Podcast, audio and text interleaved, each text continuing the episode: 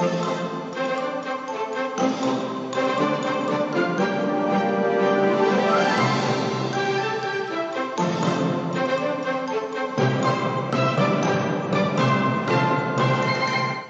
to Emil Franzing's Voices of the West, dedicated to the principle that America was better off when our TV shows featured cowboys instead of lawyers. Truer words were ever spoken, I don't believe. I don't either. Harry Alexander in Bunker de France and Todd Roberts in Los Angeles. This is Emil Howdy, Franzi- howdy. Emil Franzi's Voices of the West. Happy National Day, oh the Cowboy, today. Yeehaw! Indeed. And uh, we have a very special program today. Our guest, you know him from, uh, well, you know him from Tron, you know him from Babylon 5, you know him from How the West Was Won, you know him from The Ghost uh, uh, and Mrs. Scare or Mrs. Scarecrow, uh, Scarecrow and Mrs. King. I get it yet. Uh, he is the one and only Bo- Bruce Boxleitner. Welcome, sir. Good try on Scarecrow and Mrs. King. Uh, thank you. Uh, you got scared with the and the. Gambler movies, which I shot down there in That's yeah, right. Yeah, with, and with Kenny Gunsmoke. Rogers, who's just Well, you know, uh, passed this last year, and um, it's uh, it's a pleasure to be here, gentlemen. Well, well, it's a pleasure to have you. You know, Yes. just before we came on the air, we were talking about uh, the Macahans that first episode, and you were Mhm. telling us about the uh, the death scene, which is one of the best I've ever seen of the of the gentleman that played your father. And if Yeah. you don't mind re uh, covering some of that ground for the folks out there, Yeah, that was to um, hear it. it was uh, my character, uh, young uh, at that, and then my name then was Seth Macahan. Uh, when we went to the miniseries format, this was the pilot film, by the way, the Macahans, and um, so we uh, uh, they changed my name to Luke Macahan. Sound more Western, but anyway, in the pilot. I was Seth Macahan, and uh, my father was played by Richard Kiley. Wonderful, wonderful Yeah. actor. Everyone, Mhm. you know, phenomenal actor. He, you know, he created the role of Man of La Mancha on Broadway. Yeah. Man La Mancha. And That's right. He oh, was yeah. also the voice of uh, all the Jacques Cousteau. Yes, uh, yes, he was. Ph- phenomenal, versatile actor, but had worked with Gunsmoke many, many times, Oh, and um, was a good friend to Jim Arness and and uh, everybody there. And um, but he he was marvelous to work with. And we were shooting that scene where it's at the Battle of Shiloh and. All these Union uh, soldiers are, are all wounded, and it's back of the battle lines. And um, my father had gone east. We had gone west, and he went back to Bull Run. Uh, or no, it was uh, yeah. Yeah, the bull anyway, run. he'd gone back, but I I caught up with him. Then I go back to search for him, and um, we end up meeting the Battle of Shiloh. And um, anyway, uh, Richard was such a phenomenal actor, and they had put him up against a tree. Some soldiers leaned him up against a tree there, and he was dying. And I was laying there, and I recognized him, and I crawled over to him. I had been wounded, and um, we do this scene, and Richard was such. Uh, uh, I was in awe of him, first of all, guys, and then Yeah. and he was such a treat. And but he wanted me to stay right there with him, and instead of getting up and letting our stand-in sit in for the lighting, we just stayed there the whole time, and that's usually pretty unusual. And um, he, uh, the death scene was so when he when he faded on me, asking about how how's your ma, how's the how's the, the girls, my sisters. And I'm telling him every everybody's fine, Pa, everybody's fine. And I'm trying to choke it back, and um, he just drifted away on me. Hmm. I swear to God, it was uh, you know it's one of those great moments when you're an actor that um, at the moment is so real. Yep. It's you just um, it's as vivid today, forty some years than it was Yeah. you know then. If you've ever been around someone dying, uh, Yep. his performance, he had that that confusion and and, and, Mhm. and it, Mhm. it was it wasn't just in his eyes; it was in his body, it was in his whole Yeah. being. That that and he held my hand the Oh, whole yeah. time. And it was kind of off camera there, but as we laid there waiting for him, and it was about probably 20, 30 minutes, maybe at the most, we just laid there together. We didn't talk, didn't say anything. But he just held my hand there, and I just sort of leaned there against him, and we were just like father and son. it was great.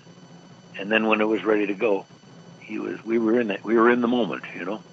Well, I tell you, So, uh, just uh, your performance in that first episode, uh, it Well, I was a it, kid. it it spoke for why you were cast, why you got the job. Because you know, and and that scene itself, like I say, and then with the next scene with you and uh, Eva Marie Saint, when you you come back home and you're telling her you got to go. Uh, yeah. God, she he was was just a kid. You know, he Yeah. was supposed to be a like 18 or 19, if that. You know. Um, yeah, that uh, that was a big, big uh, break for me. That was my because I had done a Gunsmoke and uh, John Mantley, the executive producer. This whole outfit that did the Macahans and then How the West was won was literally Gunsmoke Right. moved from CBS in the Valley to MGM Studios, and um, earlier that year, uh, I think it was '75, I did uh, the last episode of Gunsmoke out of all its 20 years, the last one. the, ep- the I was so horrible in it. I looked in it and I said, "Oh my God!" I went back to acting class. Uh, that was a the it scared me to death. and uh, John Mantley told me, and not so kiddingly, he said it was the worst episode they'd had in 15 years. But That's why it was the know, last. anyway, you know, How was, he was was giving me a rib there. But h- how was it working with uh, James Arness? Well, I'll tell you what. Um, it was the not only was being cast in that, and um, uh, and you don't have to believe me. You can look this up online. Uh, interviews with uh, James Arness by the Television Academy that they were doing uh, preservation. They were doing interviews with uh, stars about certain aspects of their careers. And Jim talks about Gunsmoke, obviously. He talked about the casting of Burt Reynolds, who nobody really knew at that time. hmm And then um, somehow then they go to the casting of me in uh, the pilot. And uh, ABC wanted somebody else. I, there was about 20 guys that were up for this role, and it was the most nerve-wracking thing I'd ever been through. And I wanted it so bad because it was like a true dream uh, that would come true there to be able to do this this thing because a lot of westerns weren't being done. I mean, we were kind of dwindling away, especially in television. And um, who better than James Arness? My God, well, we all grew up with him. Yeah. you know, as Matt Dillon. So uh, anyway, long story short, uh, they didn't want it, but he had casting approval. I did two screen tests because the first one something had gone wrong, which I thought maybe it was me, but it wasn't. I did another screen test, and then Jim saw all the screen tests, and he had casting approval, being the star of the the show and the, for the potential miniseries format. And um, that's what happened. He stuck with me, and uh, they wanted uh, the guy number one guy, and he said, "No, I think this number three guy is the one I like." And um, he went back and forth, back and forth, and he won. So it's Jimmy his decision to cast me as his nephew that literally changed my life and my career. I met the woman that I would later marry. My old my sons are from that union, and it changed my life. And uh, it fulfilled a huge uh, dream of mine. And uh, I became very good friends with him. And we did uh, not only uh, How the West was won, then we did uh, Red River together, and then we did uh, the last Gunsmoke movie together, which was just playing before you called on INSP right now. They've been having a Gunsmoke movie marathon all day. Nice, nice. So it's so cool to see him again. And uh, and I did not see him. I saw him at a book signing of his autobiography at the uh, Gene Autry Museum out here. The Well, you did And that was the last time I saw him physically. you did a show on uh, Word on Word uh, Yeah. about Arness, which, uh, from what Yeah. I've been told, is one of the most watched episodes of uh, Rod's uh, show. Yeah. Well, it just shows it's a, it's a testament to the man. He was uh, Yeah. such an iconic figure, and all of our all us baby boomers, right? I mean, Right. uh, I'm 70 years old. I I, I remember Gunsmoke Sure. as long as I could live. You That's know? right. My father loved that show. It was the show that watched it. it was the show that was on the television, and you'd never moved away from it. You ever everybody sat around and it was like the Yeah, Ed Sullivan yeah. show. You sat around, you watched Gunsmoke, and you Yeah. watched Ed The Sullivan. longest running Yeah. Western. Exactly. Well, I had the pleasure he- of working on Matt's love story with, with Mr. Arness, and Uh, it was the highest rated episode they ever did. I know it wasn't because of him, he, but Victor French was on there, and It's because of your dismount. it was just, it was just, you know, just working, being around him, man. He amazed me because, like, one morning he comes out there and he walks up to the script board and he says, uh, "Give me my jokes." He hands him a sheet of paper, and it's the dialogue for the day. He looks at it, wads it up, Yeah. throws it in the trash can, and I, I'm, Yeah. going, "My God!" That was him. yeah, Or if he saw a scene that uh, he's, uh, you know, he always uh, told me, he said, you know, Westerners don't talk much, don't talk too much, and he would, he would uh, sometimes if he, he, he would see a scene, and my God, the man worked twenty seasons, twenty years on that thing, yeah. and they used to do up to you know thirty episodes.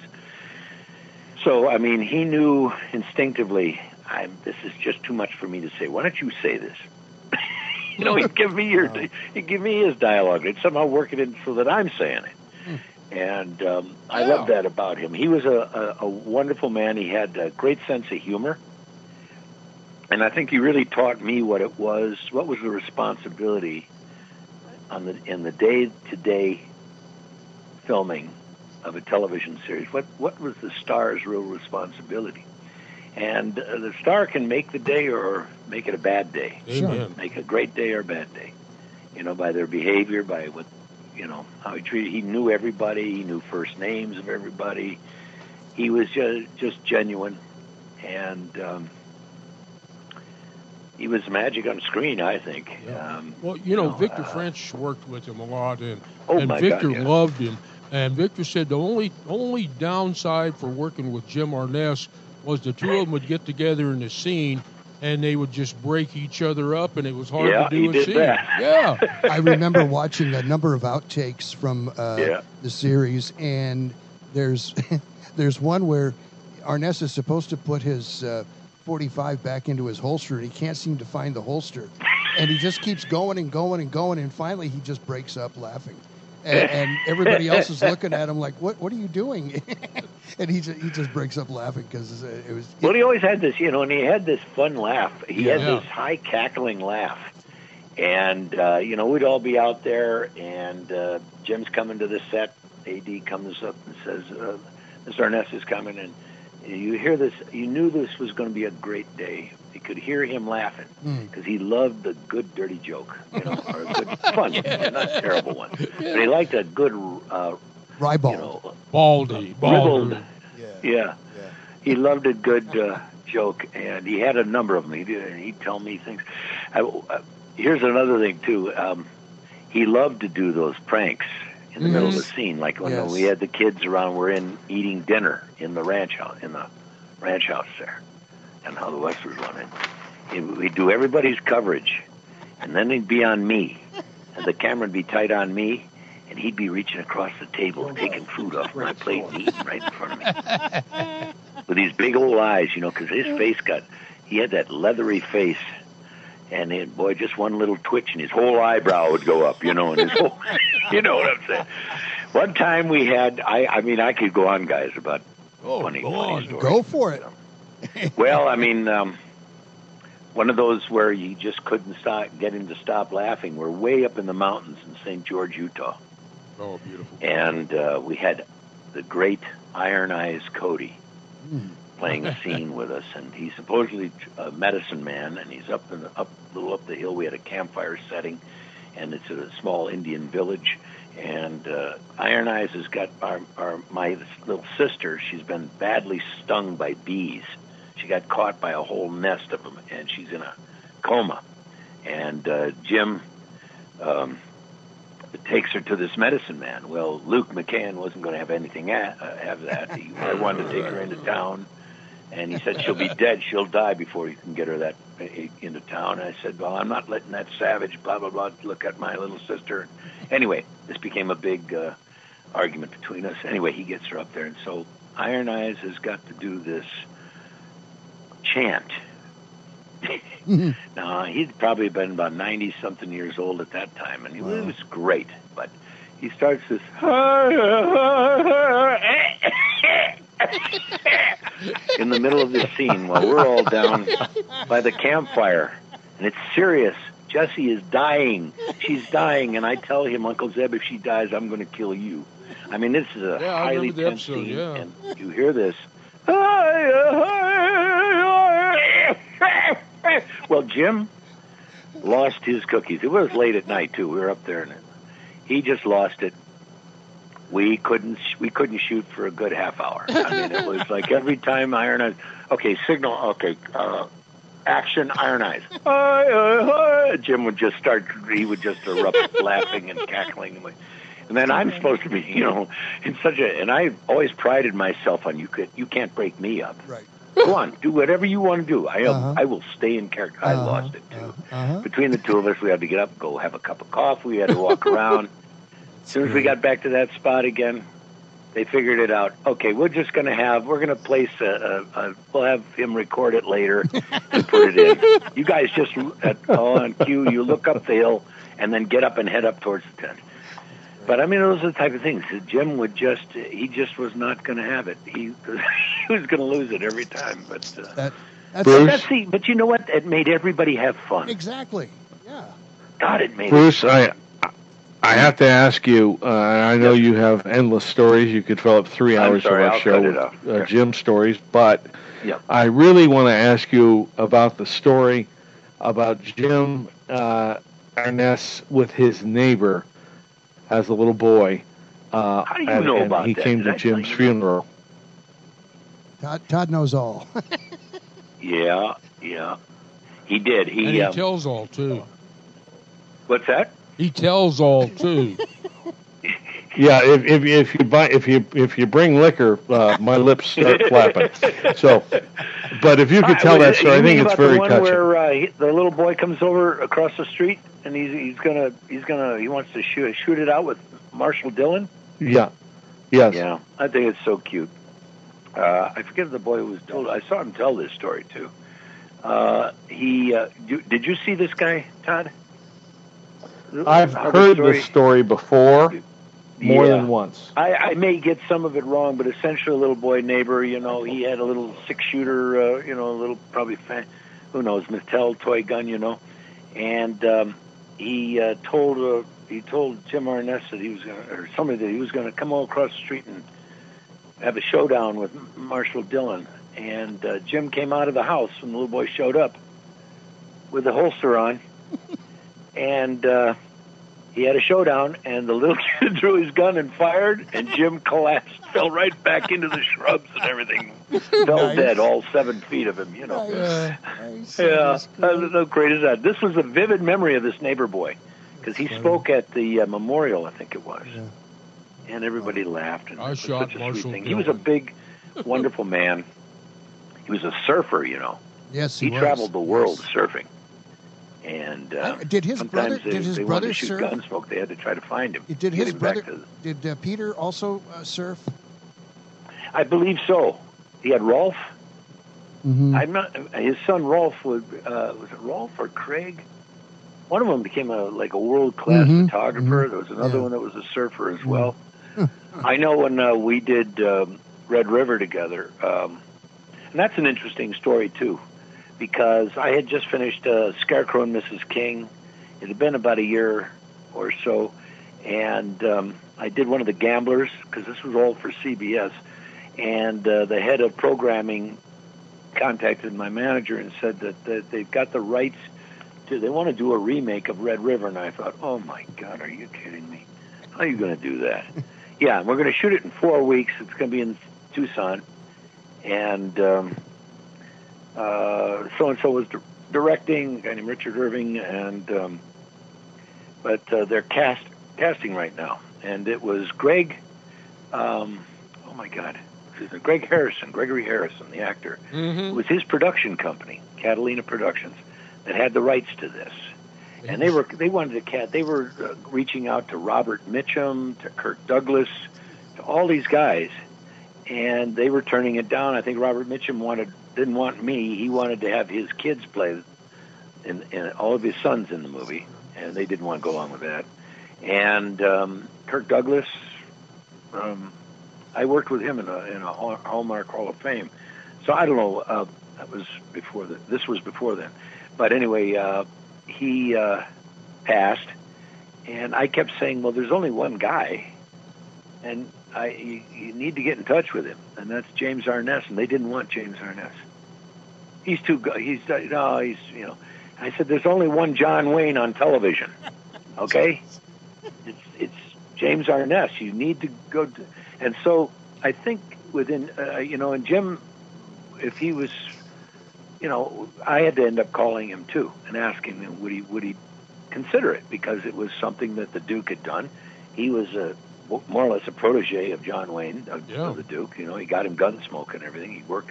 He was under contract to Batjac, uh, his early career.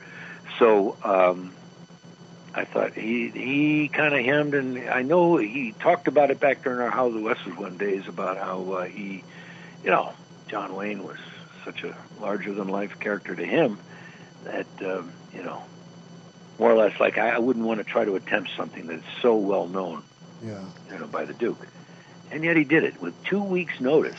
Wow. Normally, he liked to have a month or so to get camera ready, lose some weight, get in shape, or whatever. And uh, every actor wants to have that amount of time, and in television, you it's very rare. So they uh, they they called him, and he did it. Wow. And um, you know, it is what it is. It's not the greatest movie in the world, but um, I wasn't going to turn that opportunity down. It came to me. I wasn't, you know, and and then Gregory played the Cherry Valance role. Yeah. And um, so anyway, that was a long story, maybe. That's all Uh, but that's the kind of guy he was. He he, uh, you know, I called and I kind of pleaded with him that he's the only guy that could do this, and uh, you know, they seem like good guys, and they seem like they're they're ready to go. Uh, would you consider it? And yeah. So the last Bruce? Gunsmoke movie, they wanted to have Garth Brooks or somebody like that, a country western, maybe Mm. Travis Tritt or somebody like Mhm. that, to play the role of uh, uh, in that movie. And he said, "No, damn it, I want Bruce Boxleitner." Mhm. So it was kind of, Cool. We kind of an are, interesting circle there. you, he if you are wanted me for that. If you are just tuning in to this uh, broadcast slash podcast, you are listening to Emil Franzi's Voices of the West. I'm Harry Alexander. Bunker de France is here. Todd Roberts is in Los Angeles. Our guest is Bruce Boxleitner. And we've got to take our very first commercial break here. So we'll uh, be back uh, with much more of the show right after this. Land of cattle, copper, and cowboys. It's also the true West, where a large number of westerns were filmed. For your next vacation, come out to where Wyatt Earp made a name for himself as a highly respected sheriff. Stay where Jimmy Stewart filmed Winchester 73. That would be the White Stallion Ranch. Situated in the mountains just northwest of Tucson, the White Stallion Ranch is an award winning dude ranch with 43 guest rooms and the Hacienda. That's a five bedroom, three bathroom home, perfect for larger families, family reunions, and girlfriend getaways. Every guest room has a private patio with views of the cactus gardens, mountains, or corrals. Generous floor plans offer sunny, comfortable rooms, but you won't want to stay in your room. Outdoor activities are plentiful at the White Stallion Ranch. Horseback riding, hiking, shooting, archery, rock climbing, e-biking, and a weekly ranch rodeo are among the numerous activities that you'll enjoy on your ranch vacation. Go western for your next getaway. The White Stallion Ranch. Book your vacation now online at whitestallionranch.com or call 520-297-0252. Imus Wilkinson Investments, 777-1911, is a unique investment management firm. They pay little attention to where the market indicators are because smart investment management goes way beyond checkered stock exchanges. They are very good at managing all types of investment based on client expectations. They build relationships, and they want clients, not customers. My family is proudly included among them, and they'll help you as they did us design a portfolio that achieves what you want when you need it. Imus Wilkinson Investments, they're really good at what they do. 777-1911. America, let me tell you about Sergeant Greg Anderson. Served two tours in Afghanistan, Bronze Star and Purple Heart recipient, and unemployed. The unemployment rate among transitioning service members is unacceptably high, much higher than the general population. Veterans are a proven commodity. They're mature, reliable, and hardworking. They deserve a chance to get back to work after serving their country. Do you really want to honor a veteran? Hire one. Go to legion.org slash honor veterans to find out how you can help. Watch classic Western movies anytime at voicesofthewest.net.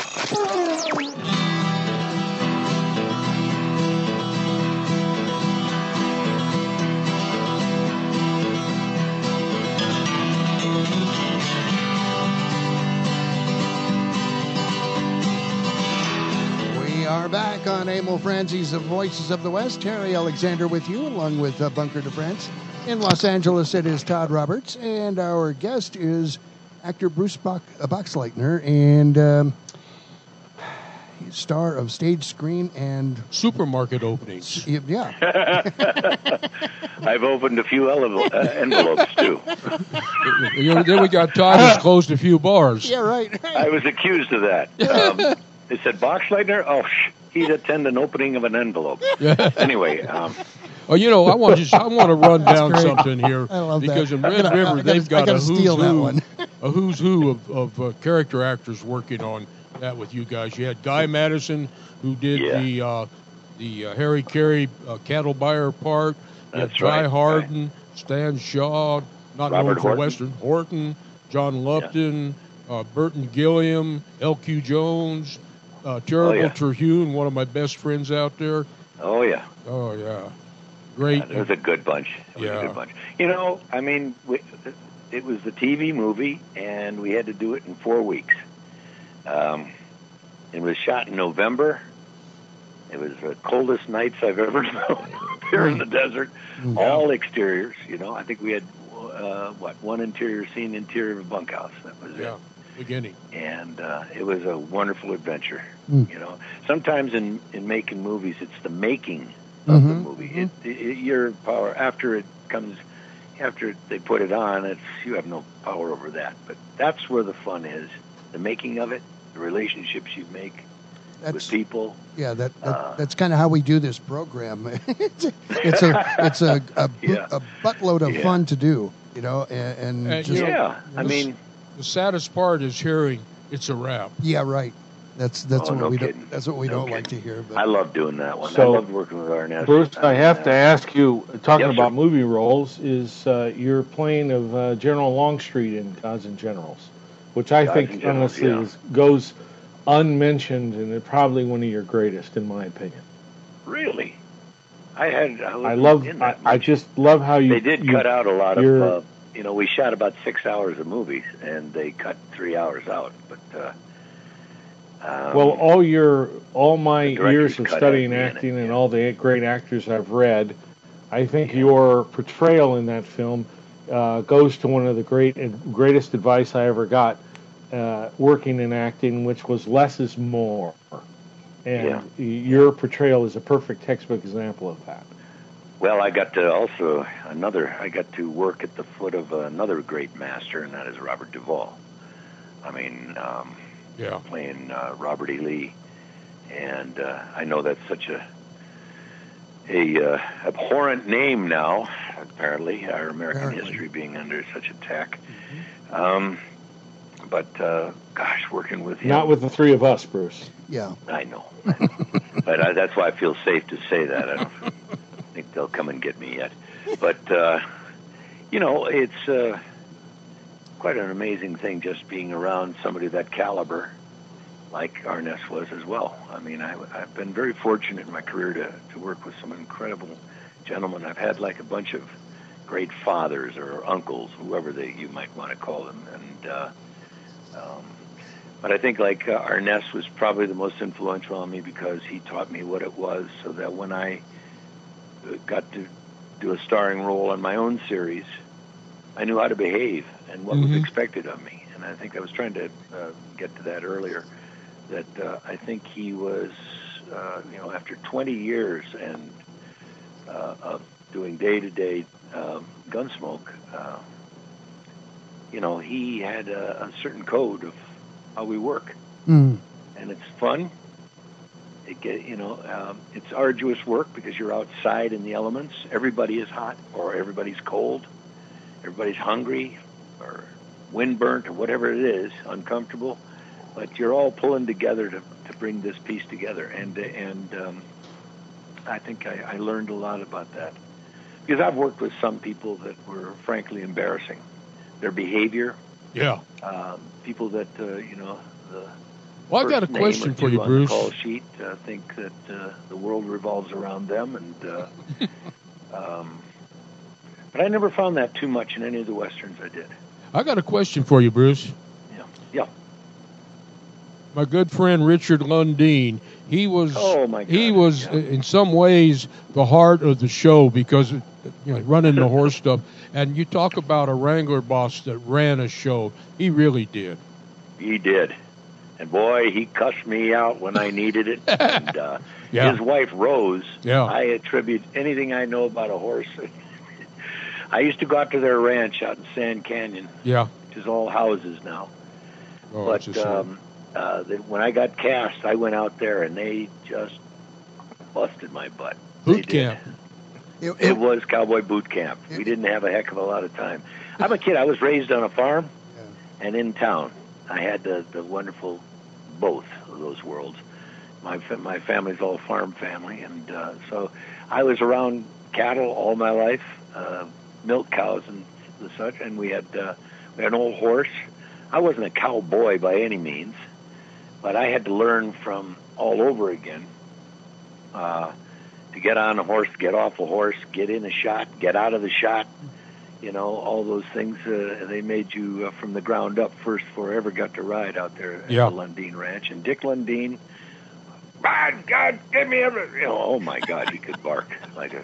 Yeah, were you ever out there when he'd jerk somebody off? The, yeah, the assistant hell director yeah, would put I somebody on a horse, and he'd see that guy, and he'd run out there and just grab him and jerk him off the horse. Oh yeah, I don't care if you were the biggest star in show business. If he thought you were doing something wrong with that animal, and in any way, shape, or form, off you went. And uh, they were a tough bunch. You what, they were the real deal. so so Jack Yeah. Palance so Jack Palance never went to his uh, riding school then. No.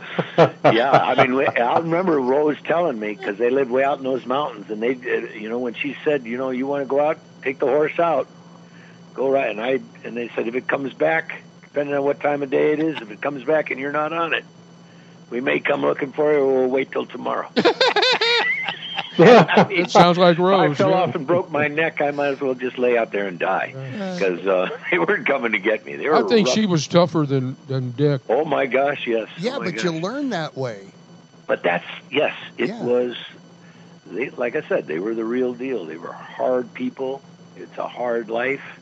They were fun too. I had a ball with them, and I always got along with them. Well, you know, just think, you know, Dick. growing up on a, on a farm ranch like you did, even Mhm. though you didn't, you weren't on a cowboy ranch, you still you I was grew a up cowboy the, though. I brought cows in from Mm. you way out had in the you damn had the woods and out in the though, fields and and everything to milking time you had that with value a, with a collie dog named Lassie. Believe it or not, I look just like in that show. Swear to God. You know, Yeah, I Bruce, did. I, as much as I admire you, I'm not willing to contend that you have any resemblance to Timmy.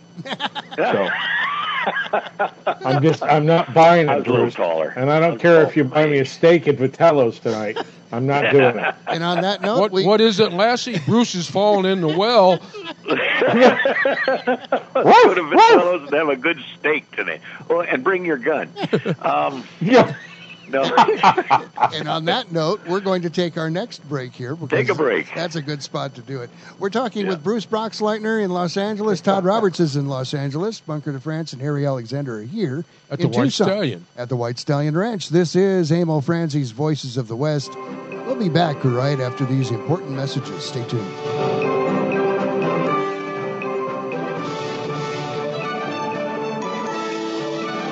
Looking for a property management company, here are some things you should consider.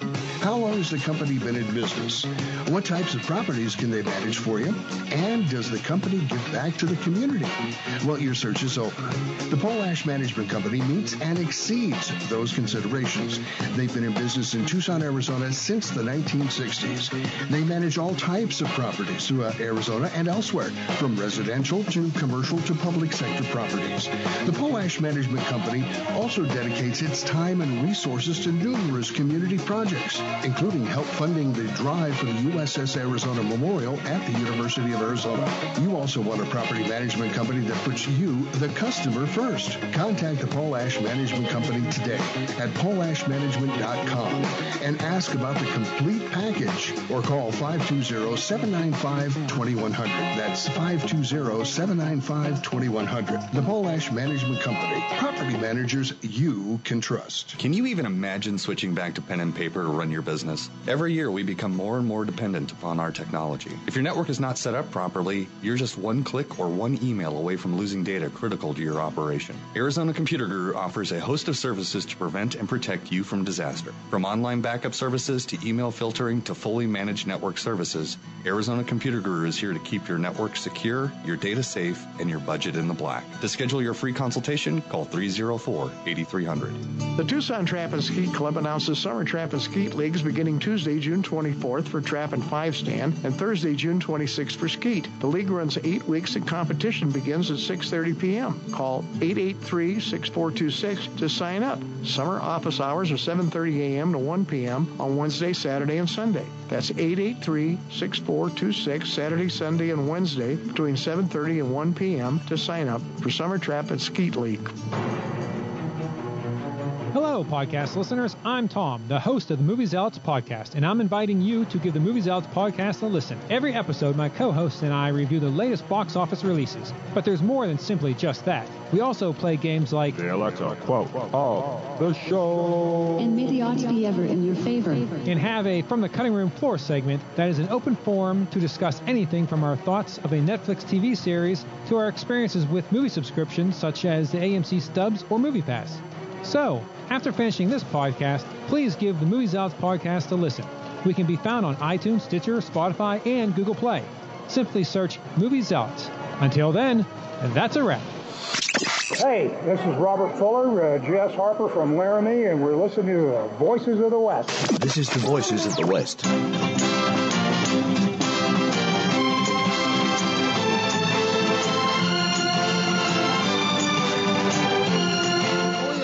Are back on Emil Franzi's, the Voices of the West. Harry Alexander, along with Bunker de France and Todd Roberts in Los Angeles.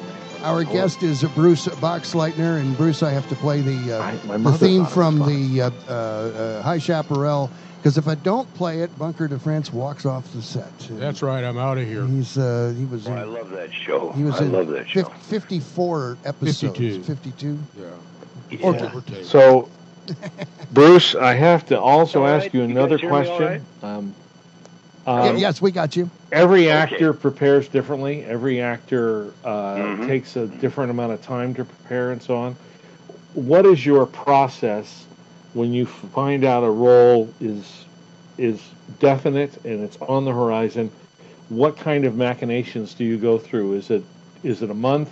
And what is it you do? How do you prepare, or does it depend on the role? I think it depends on the role. Um, like, uh, you know, I kind of like, uh, I don't know the. Uh, I, I think about it. I'm going over. I'm looking at it. what other uh, like movies. Maybe some of this character is similar. I don't know. It's a. It's a very. It's different for everybody. I. How does this? What do I see in the role that is close to me? How would I feel about this? You know, you tr- you try to personalize it. But I'll tell you what it really comes down to, and especially something like a western. It's the wardrobe. Yep. When you do that wardrobe, it used to be with Luster Bayless or whoever, one of the great wardrobe uh, Good people. man. Good Um, man. I think uh, I've tried to follow, uh, and I haven't always been successful, mind you. Try to follow what Gary Cooper said. And they asked him, "How do you get into a character?" He says, "Well, I start with the hat first, Yeah.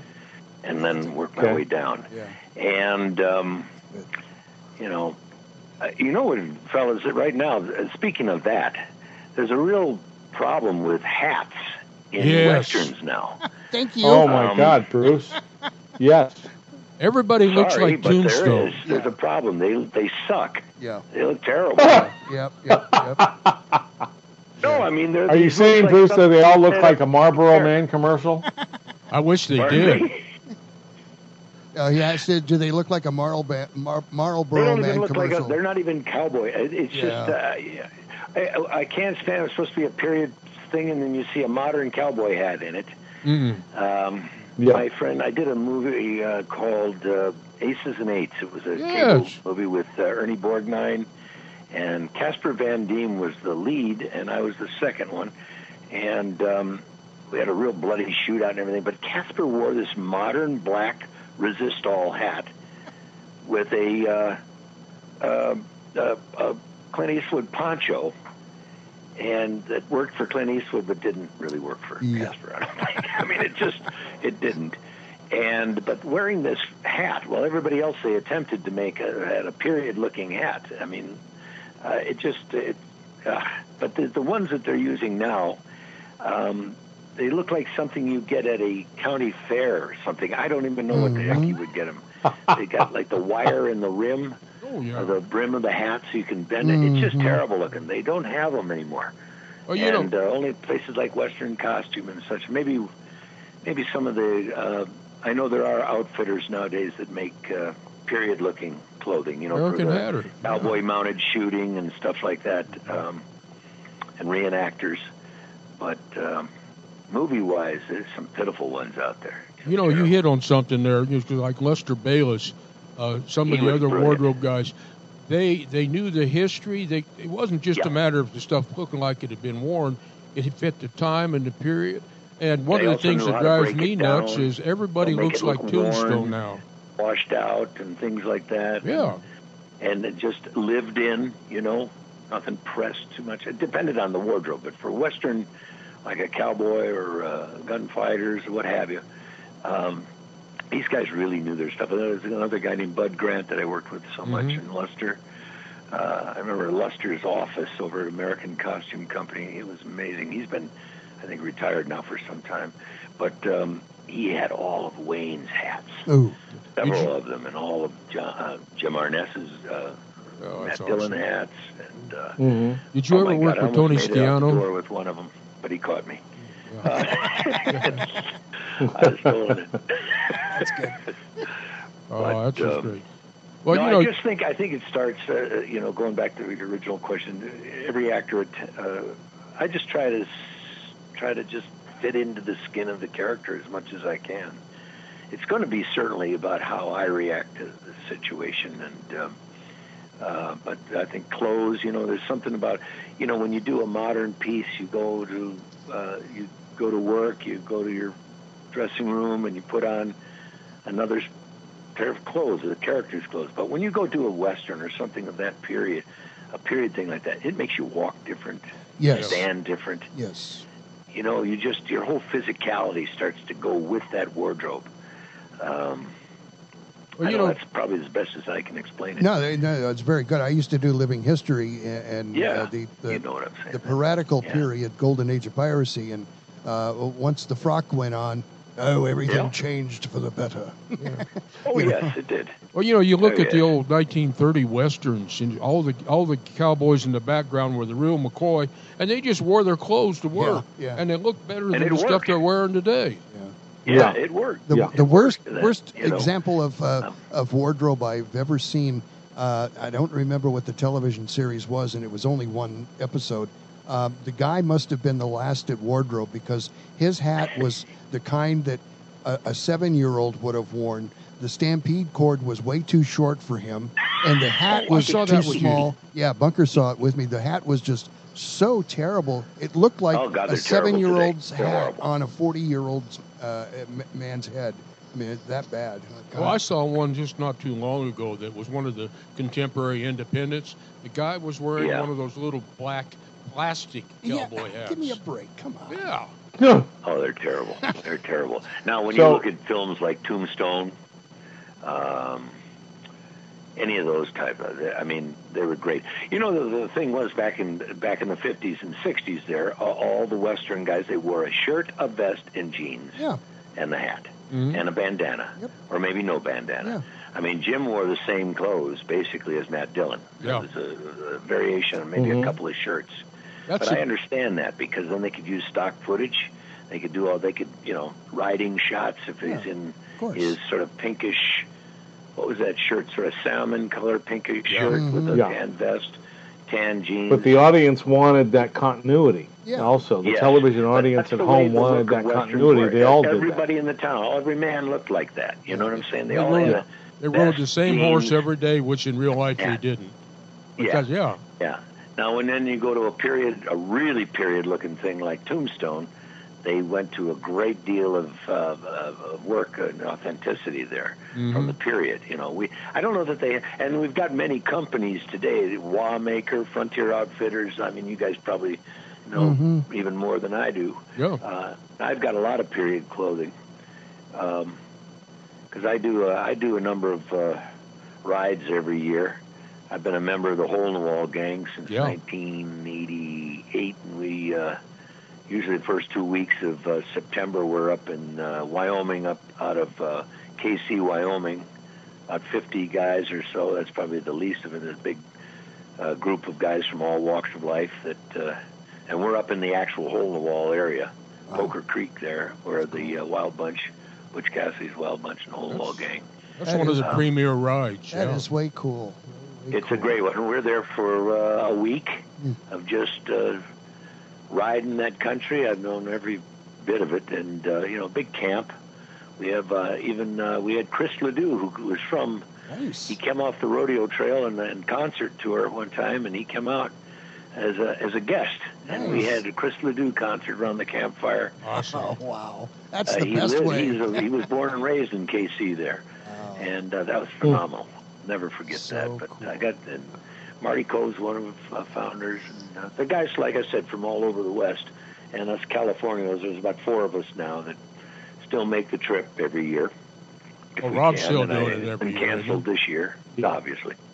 But um, All right, we got to do So, our Bruce- fi- we got to do our final Oh, break ahead, uh, before we. Uh, I, I want to get this in before we run out of time and Pay our bills. We, yeah, we got to pay the bills. We got some other, uh, many more questions that we want to ask Bruce and talk with him about. Yeah. Couple of days So, yeah, exactly. So, try to uh, keep them short, keep the answers shorter. well, what a, if you don't? If you do, great. If you don't, oh well. Uh, keep him, keep him. that's right. You're listening to Emil Franzi's Voices of the West. Harry Alexander, Todd Roberts, and Bunker de France. We'll be back with much more right after this. Arizona, the land of cattle, copper, and cowboys. It's also the true West, where a large number of westerns were filmed. For your next vacation, come out to where Wyatt Earp made a name for himself as a highly respected sheriff. Stay where Jimmy Stewart filmed Winchester 73. That would be the White Stallion Ranch. Situated in the mountains just northwest of Tucson, the White Stallion Ranch is an award winning dude ranch with 43 guest rooms and the Hacienda. That's a five bedroom, three bathroom home, perfect for larger families, family reunions, and girlfriend getaways. Every guest room has a private patio with views of the cactus gardens, mountains, or corrals. Generous floor plans offer sunny, comfortable rooms, but you won't want to stay in your room. Outdoor activities are plentiful at the White Stallion Ranch. Horseback riding, hiking, shooting, archery, rock climbing, e-biking, and a weekly ranch rodeo are among the numerous activities that you'll enjoy on your ranch vacation. Go western for your next getaway. The White Stallion Ranch. Book your vacation now online at whitestallionranch.com or call 520-297-0252. Imus Wilkinson Investments, 777-1911, is a unique investment management firm. They pay little attention to where the market indicators are because smart investment management goes way beyond checking stock exchanges. They are very good at managing all types of investment based on client expectations. They build relationships, and they want clients, not customers. My family is proudly included among them, and they'll help you as they did us design a portfolio that achieves what you want when you need it. Imus Wilkinson Investments, they're really good at what they do. 777 1911.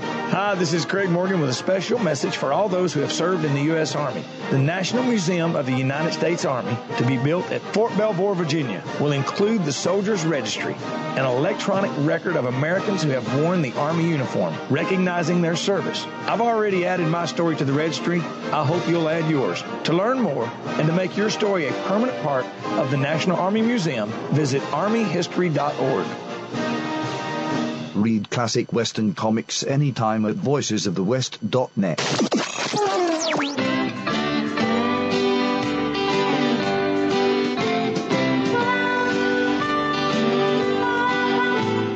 just moseying on back into the program here. Emil Franzi's Voices of the West.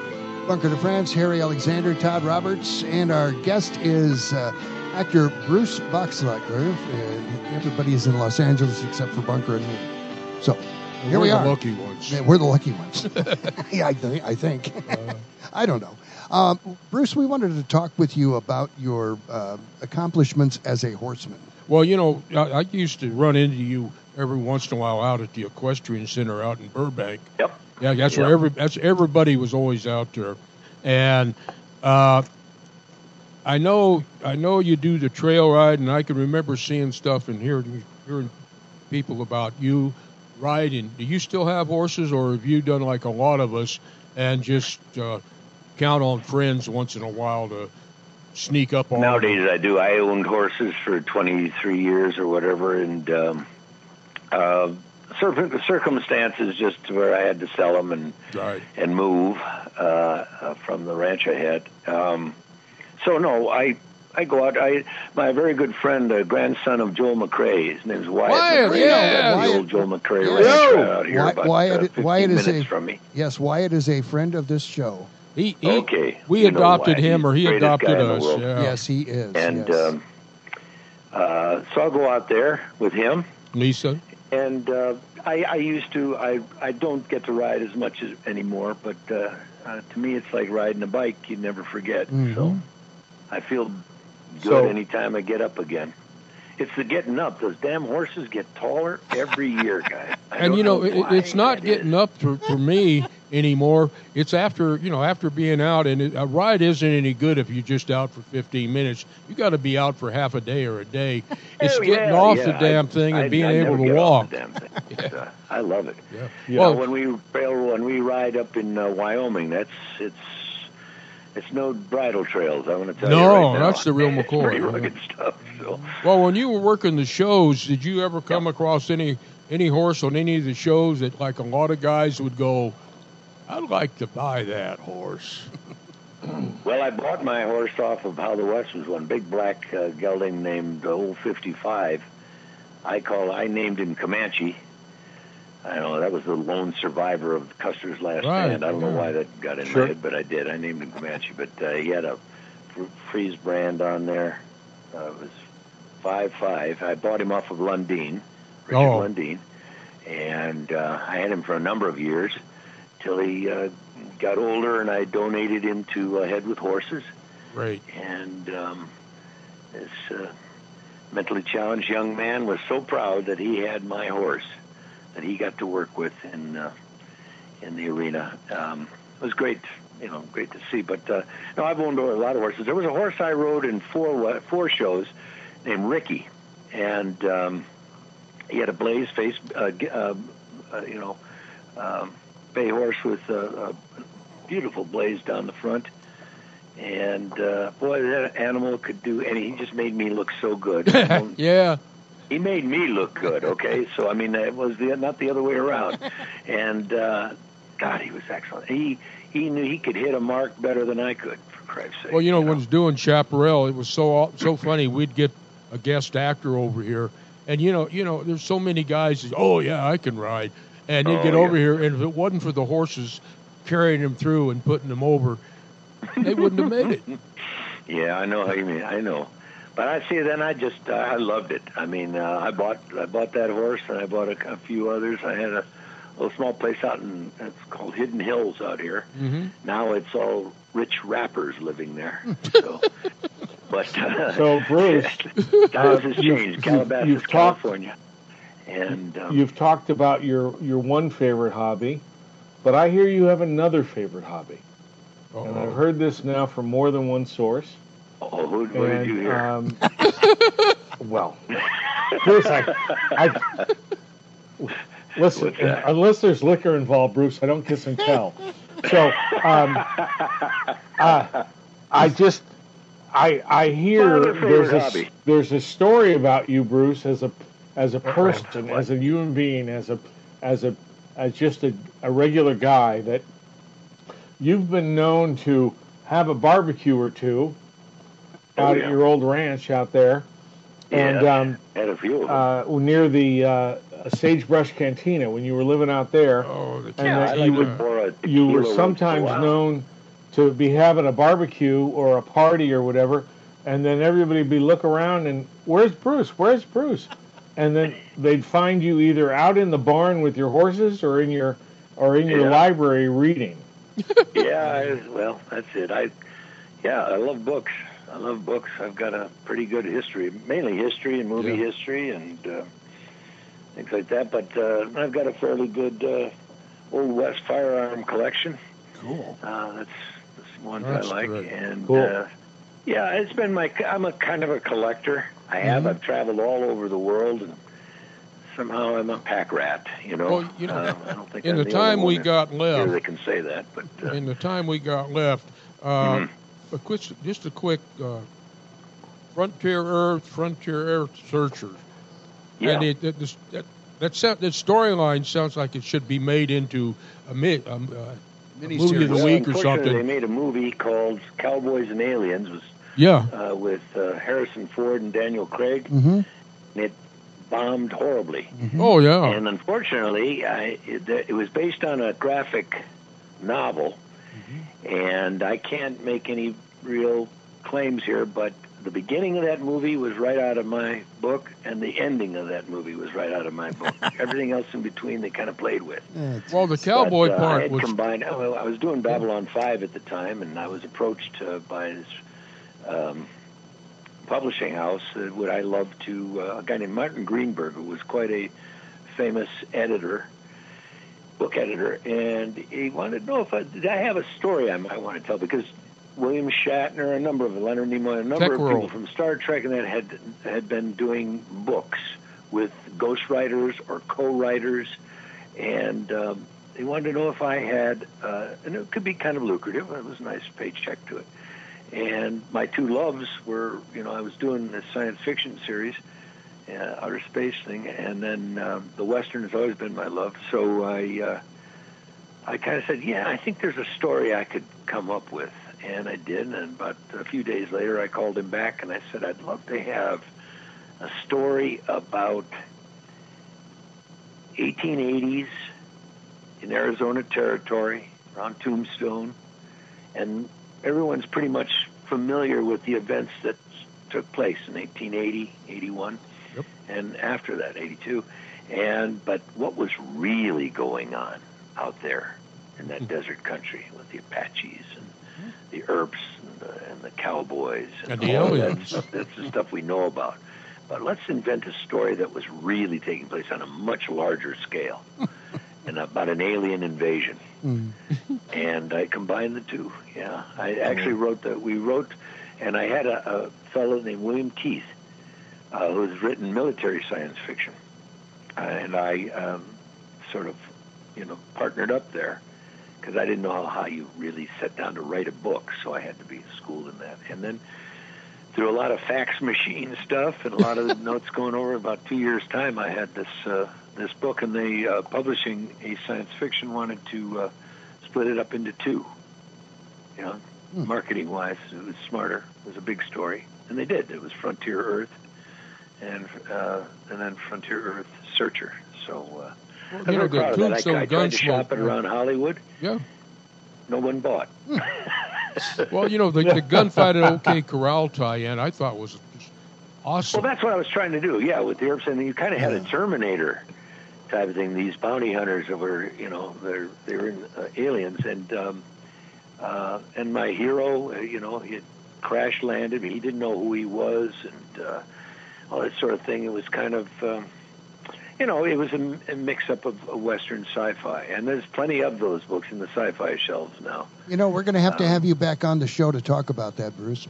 Yeah, yeah, because I'd aliens still just landed here I at the ranch, and we got to doable. go. Yes. that, that big feature came Yeah. out based on the uh, Okay.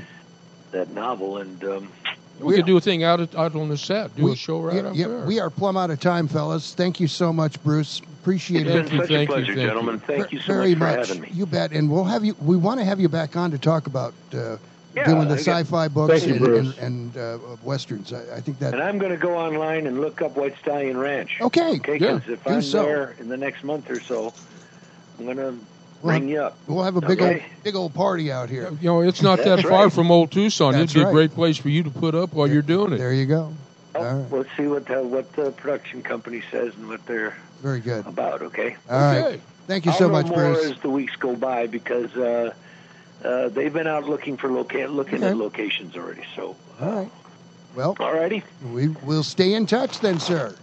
all righty, we'll Appreciate do. It. Thank you. Thank you so much, Bruce Boxleitner. Todd Roberts, thank you so much. 78. Thank you, Harry. all right. Thank you, 79. And, Adios. and that's all the time we've got. So thanks so much. Great show. Great show. And Great uh, we will um, see you or talk at you next week. At the next roundup. In the next roundup, uh, the lovely Vicky Rose will be our guest. So long, everybody. Thanks for listening to Emil Franzi's Voices of the West.